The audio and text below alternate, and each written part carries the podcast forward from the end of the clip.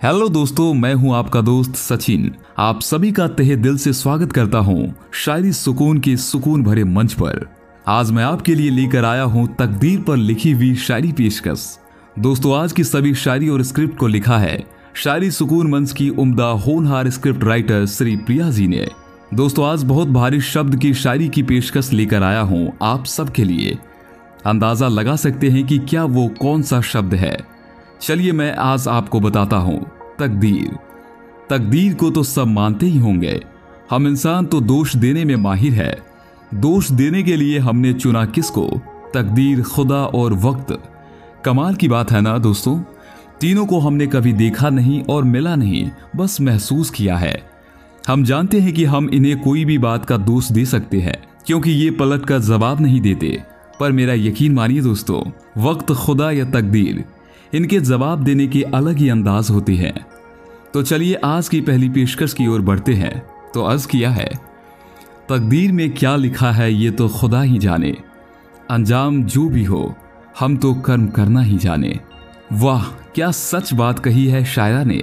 तकदीर में क्या लिखा है ये तो हम नहीं बता सकते। बस यही मानकर चलते हैं कि भाग्य में जो लिखा है, वो होकर ही रहेगा।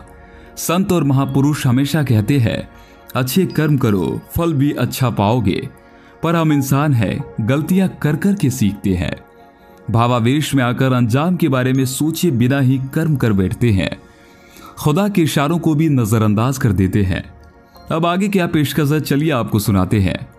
अर्ज़ किया है, कर्म अच्छा किया या बुरा, ये हम सोचते नहीं।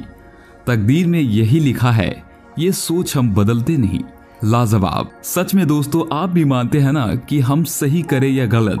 प्रार्थना तो करेंगी अंजाम अच्छा हो। लेकिन काम करने से पहले क्या हम सोच पाते हैं? अच्छे या बुरे के बारे में? परिस्थितियों के आवेश में जो मन से आया, बस कर दिया। और अंजाम के वक्त क्या सोचते हैं, हमारे तकदीर में यही लिखा है। कितना आसान तरीका है ना इल्ज़ाम से बचने का।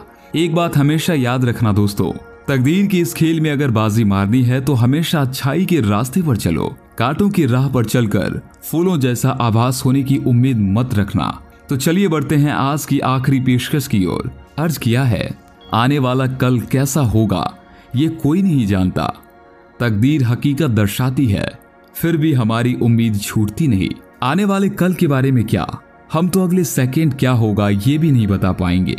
ये तकदीर का खेल है दोस्तों। सब कुछ हमारे आँखों के सामने ही होता है, पर हम देख नहीं पाते। आगे बढ़ना इस ज़िंदगी का काम है। हर रोज आशा की एक नई उम्मीद की किरण लेकर हम चल पड़ते हैं, ज़िंदगी की राह में। चाहे वो फूलों से भरा हो या कांटों से, कदम रुकने नहीं चाहिए।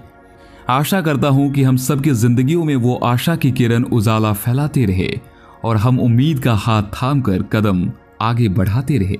दोस्तों, आपको ऐसे ही खूबसूरत शायरी सुनना पसंद है और शेयर करना चाहते हैं तो शायरी सुकून डॉट कॉम को स्पोटिफाई जैसे अन्य सत्रह से ज़्यादा प्लेटफॉर्म पर सर्च कीजिए।